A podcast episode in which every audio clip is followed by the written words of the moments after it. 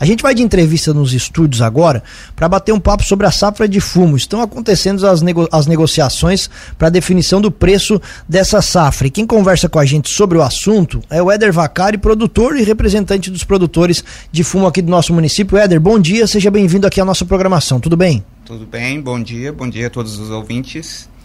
Pois então, a princípio eu sou o Éder, moro aqui no Morro da Palha e sou representante da FUBRE, dos fumicultores aqui do município, onde todo ano acontece uma reunião, na verdade no mês de julho já. Só um pouquinho mais próximo do microfone, por favor. E é a gente define algumas questões, como o valor a ser pago sobre a indenização, esses assuntos assim.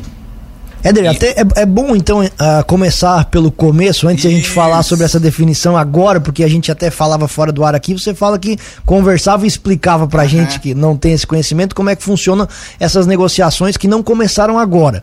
Pro produtor de fumo, como é que funciona? O preço é definido antes do início da safra, quais são as garantias que você tem? Explica um pouco melhor para nossa audiência. Na verdade, que nem a FUBRA, ela tem um preço fora, independente, a gente reajusta, é uma contribuição associado. Na verdade, ele paga 5% do valor de um total. Por exemplo, numa definição de 100 reais você pagaria 5. Então, você receberia em torno de 95 reais de lucro se acontecer uma perca total na sua lavoura. Mas, assim, essa questão, a FUBRA paga esse tipo de indenização ainda, essas regras têm do próprio estatuto, que no momento ainda a planta tem apenas 20 folhas. Isso é com relação ao seguro? Isso, com relação ao seguro. Sendo que, na verdade, hoje a planta já tem mais que 20 folhas, por causa de variedades e coisas assim. Então, no futuro ainda se discute isso, para tentar melhorar essa parte. Mas no momento que a FUBRA paga, seriam 20 folhas. No momento, é, no caso de uma indenização total. O produtor ele tem a opção entre contratar o seguro e não contratar. Não é um seguro obrigatório. Então, na verdade, ele pode acompanhar a avaliação feita no caso de uma eventual granizo, essas coisas. Foi meu caso ano passado. E eu posso concordar com a avaliação ou não, se a empresa fizer no momento. Espero que não aconteça isso com ninguém, porque é decepcionante depois de tanto trabalho então, nessa reunião foi definido em que o preço a ser pago por quilo foi R$ 19,67. Aí... E essa definição de preço ela acontece só nesse momento? Vocês, antes de começar a safra, já têm ideia do valor? Como é que funciona isso? A FUBRA ela define mês de julho já é, esse valor. Digamos, ah, deu um granizo, deu tantos quilos de indenização, ele vai ser pago no momento a R$ 19,67. Mas isso é um preço praticado pela FUBRA, do seguro, no caso, nesse momento. Aí, no caso já, as, as empresas, cada uma empresa, ela pratica o seu preço. Não são, não são todas as empresas que praticam o mesmo preço. E vocês têm liberdade para escolher a empresa? Você Sim. já tem convênio, integração com alguma empresa? Isso, é na forma integrada. A empresa, ela tanto oferece os produtos, como você também tem a opção de comprar fora e ser independente. Não precisa estar ligado a empresa nenhuma. Na, no caso de você ser integrado a uma empresa, você tem a garantia da compra do produto, já em contrato. De forma independente, eu não vi até hoje problemas em você vender fora o produto. Você também, as empresas também compram esse produto fora. Mas, digamos que num ano de muita produção, isso pode haver algum problema, né? No caso, a, a, empresa daria preferência aos integrados e não a um terceiro. Qual é a realidade dos produtores aqui do nosso município? Hoje a gente tem na realidade em torno de 110 famílias aqui na, na FUBRA. É, comparado ao nosso município Orleans, é, Orleans, se não estou enganado, hoje são 1.500, 1.200 famílias ali que trabalham. E, então, assim, ó, bem, é uma, é uma cadeia produtiva bem estruturada, mas que ainda deixa a desejar nessa parte da negociação. As empresas não reconhecem muito isso. Mas então é uma cultura ainda muito importante para a economia aqui da região. A, na nossa região ainda é uma cultura muito importante. Ela movimenta muito. Então, no caso, até para você ter uma ideia, ela tem uma produção aqui de. Eu fiz algumas anotações ontem. Pode colocar o caderno em cima da mesa ali que fica até melhor para conversar com a gente aí mais próximo. É. Eu fiz algumas anotações ontem que saiu a reunião ali, né? E saiu todos os dados agora que estão bem bem recentes Então, em Lauro Miller, são 110 famílias produtoras, com números de estufas, no caso, que são os secadores, de 172, e o número de hectares produzidos, que em produção são de 230, com uma produção total de 566 toneladas, e uma produção em média de 2.469 quilos por hectare.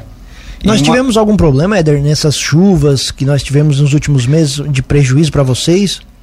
A produção ela foi bem prejudicada esse ano pelo fato climático, né? Muito frio, é, a planta não teve um, desenvolva, um desenvolvimento normal, como deveria ser, mas é condição climática, não tem muito o que fazer a respeito. Vocês, verdade. agricultores, já estão muito Sim, acostumados com isso. Tem que ter um manejo, né? A, a gente tem que se atualizar. Hoje tem técnicas, tem manejos, até pelo modo de preparo do solo, conservação, essas coisas, você consegue não ser tão dependente do clima como era uma vez.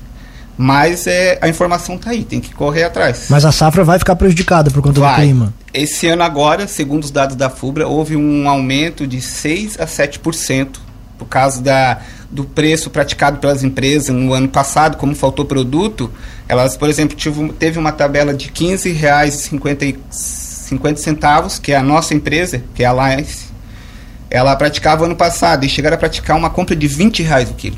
Então pagaram acima.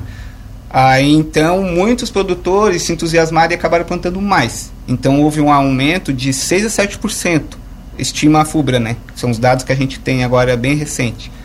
Então, na realidade, apesar do aumento de produção, não vamos ter um aumento de, de produção em si por causa do clima, ele apesar do aumento de número de plantas plantadas, vamos ter uma redução ainda.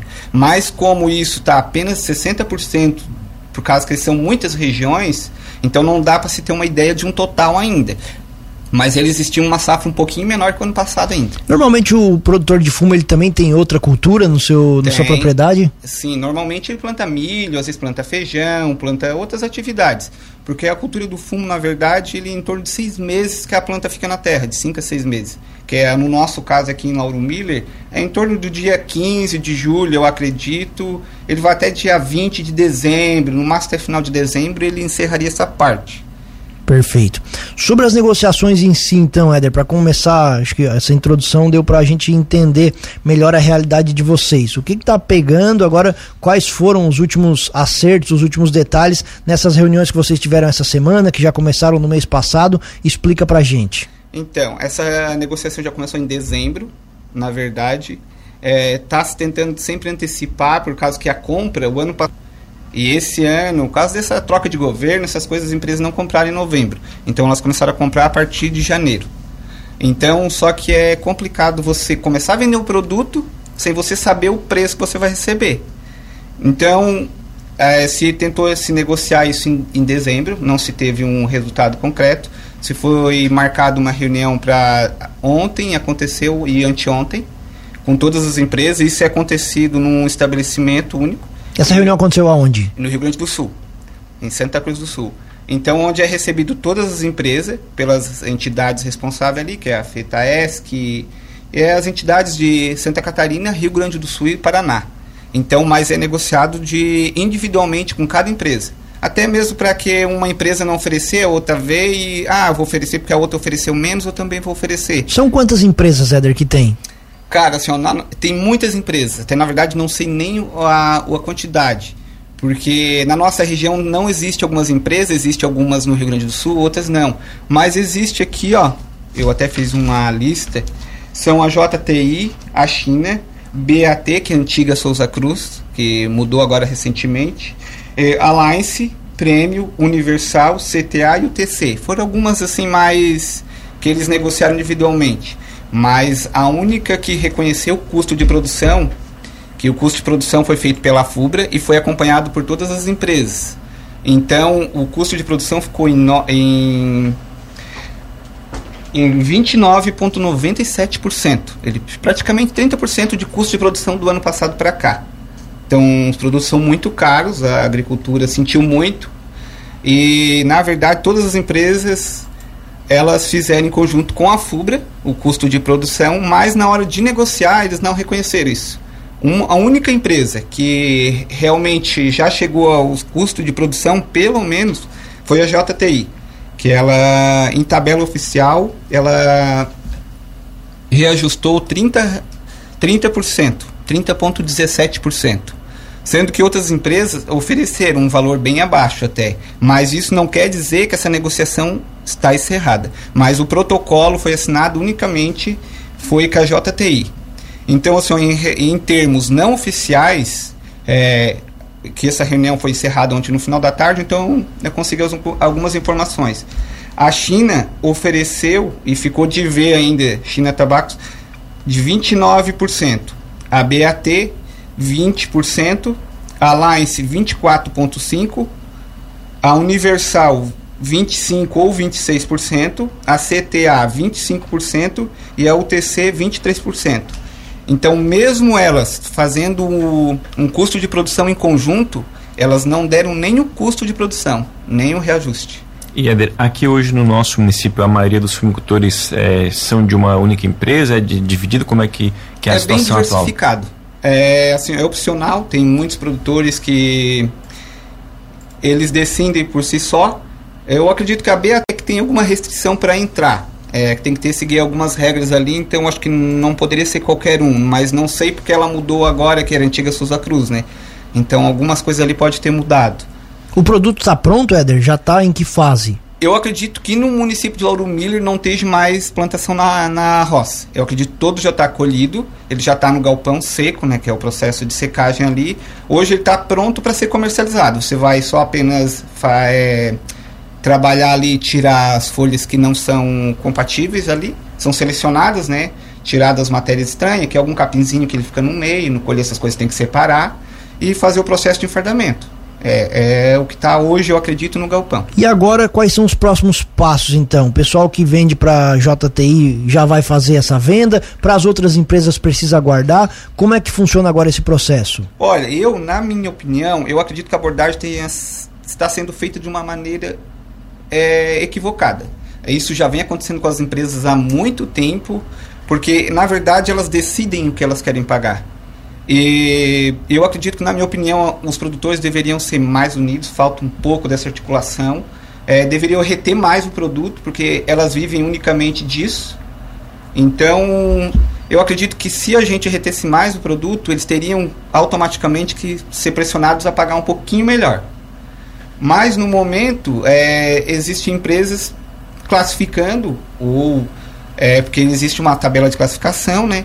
Então pagando conforme aquilo ali, mas às vezes não condiz com a realidade. Às vezes você tem um produto de primeira linha, eles podem jogar de segunda linha e isso o preço cai muito. E isso quem acaba definindo então é as empresas, a, a, classificação do produto isso, final. Isso, exatamente. Você fica lá, é, você acompanha, você pode acompanhar, você concorda se você quer deixar o produto ou não, você tem a opção de não vender para a empresa, chegou lá, a empresa quer te pagar um tanto, você não concorda com isso, você pode trazer o produto. E pode também, tipo, eventualmente vender para outra empresa. Mas é, todas as empresas você assina um contrato, eles têm obrigação de comprar, e na teoria você também teria obrigação de vender dentro das medidas ali cabíveis, cada um cumpre a sua parte, né? E até esse valor ali que você comentou, né, Derek, é de 30,17%, é, então é, esse aumento é com relação ao custo de produção, Isso. não ao produto, né, o valor do produto. Né? É, na verdade, ele vai ser é, incrementado em cima do valor do produto, que o ano passado, igual eu falei, a minha empresa pagava em torno de R$ 15,40 o preço máximo, então esse 30% é jogado em cima desse valor, que mais ou menos vai dar em torno de R$ reais por aí, o quilo. Mas isso não está definido com essa empresa ainda. A única empresa que está definida é a JTI. Ficou algum prazo de negociação para essas empresas? Não, não ficou. Ficou apenas de. Elas não encerraram a negociação. Ainda há a possibilidade de entrar em contato com elas a qualquer momento. Como talvez de repente a JTI foi a única empresa, e até tem que dar os parabéns para ela, que reconheceu. De repente as outras viram que ela reconheceu, de repente elas se aproximem desse valor ou também reajuste mas é complicado. Vocês não têm uma entidade, uma associação aqui no município, municípios vizinhos? No município em si só não se tem, que eu tenha conhecimento. Mas a FUBRA, ela representa de um modo geral. E tem outras entidades, que nem a FETAESC, Sim. tem de todos... Eu até pergunto justamente porque você falou da questão da unidade dos produtores, de serem mais Sim, fortes para negociar exato, é, juntos. Isso então não, não tem Não no tem. município. Não tem, porque até na verdade, as reuniões que acontecem na FUBRA no mês de julho, todo produtor pode ir. Só que é assim, é lá em Santa Cruz. Então é complicado todo produtor ir. Então eles escolhem uma de cada região para que represente lá. Se tenha ideias, se pode levar. Não quer dizer que isso a gente vai conseguir mudar de um momento, mas até a FUBRA é uma entidade bem. Você consegue conversar, você consegue lidar, é uma empresa muito séria. Então é a única empresa que eu conheço assim que ela atua como seguradora de fumo. Me parece que existem outras empresas agora que já também fazem esse tipo de prestam esse tipo de serviço, mas me parece que o benefício melhor é é da FUBRA. Só para reforçar, né, Eder, nosso ouvinte, é a dona Iraci, pergunta sobre a Premium. Por enquanto só, só foi definido com a JTI, né? É, a Prêmio, a Prêmio acho que foi a única empresa que eu não consegui informação, sendo que essa, essas negociações fechou ontem no final do dia. Então, eu até quero agradecer o Hilário, que é da FUBRA de Braço do Norte. Ele conseguiu essas informações de primeira mão, que isso nem, nem foi lançado ainda oficialmente. Ele já conseguiu para mim, porque daí como a gente vinha aqui é prestar uma informação. Ainda a Prêmio eu não tenho nem nenhuma é, o que ela ofertou. Porque teve algumas empresas que elas nem ofereceram nada. Então, não sei se elas vão reajustar, provavelmente vão, mas de início, como está agora, elas não ofereceram nenhum valor. E, Eder, até essa questão hoje, o produtor ele não pode, é, no caso ali que ele é integrado com uma e depois vender para outra no, no final da produção, ou isso é possível? Você tem uma estimativa, por exemplo, quando você faz com uma determinada empresa, você teria um contrato para cumprir. Mas a empresa também tem as obrigações dela. Então, digamos que ela teria que comprar mais ou menos dentro daquele preço. Se ela se recusar, é, você praticamente está livre para negociar com o que você quiser, que é o que acontece hoje no mercado, né? Mas na verdade, dentro dos contratos mesmo, a empresa teria que cumprir com a parte dela pagando bem o produto e o produtor teria que entregar totalmente o produto para ela. Digamos que eu tenho uma estimativa lá de entrega de 8 toneladas e eu tenho produção de 10. Eu posso destinar essas duas toneladas restantes à empresa que eu quiser. Perfeito. Mais alguma coisa aí, Juliano? O Guto, né, o Agostinho Grosseto, até comenta aqui que tem a representação aqui no município seria o sindicato rural. Tem algum tipo Isso, de tem, negociação? mas eu acredito que o Sindicato Rural não esteja mais acompanhando nessa parte. Até mesmo por causa da pandemia, isso parou por um tempo. Então, mas o Sindicato Rural sempre tem integrante também junto. Perfeito. Éder, queremos agradecer a tua atenção aqui com a Cruz de Malta FM. Deixar o espaço sempre aberto, assim que tiverem mais novidades, por favor, também informe a gente para passar para o nosso produtor, ouvinte da Cruz de Malta FM, todos ligados aqui, atentos à informação e também desejar sucesso aí nas negociações. Muito obrigado. A gente que agradece pela oportunidade de um espaço, porque também é complicado, uma divulgação. Então, é, abrange praticamente a todos os produtores. Então, quanto mais informação, melhor. E a informação está aí, vamos atrás, por causa que não dá para deixar só a mercê das empresas. Vamos, vamos reter, eu- é a minha opinião, segurar um pouquinho e ver o que acontece.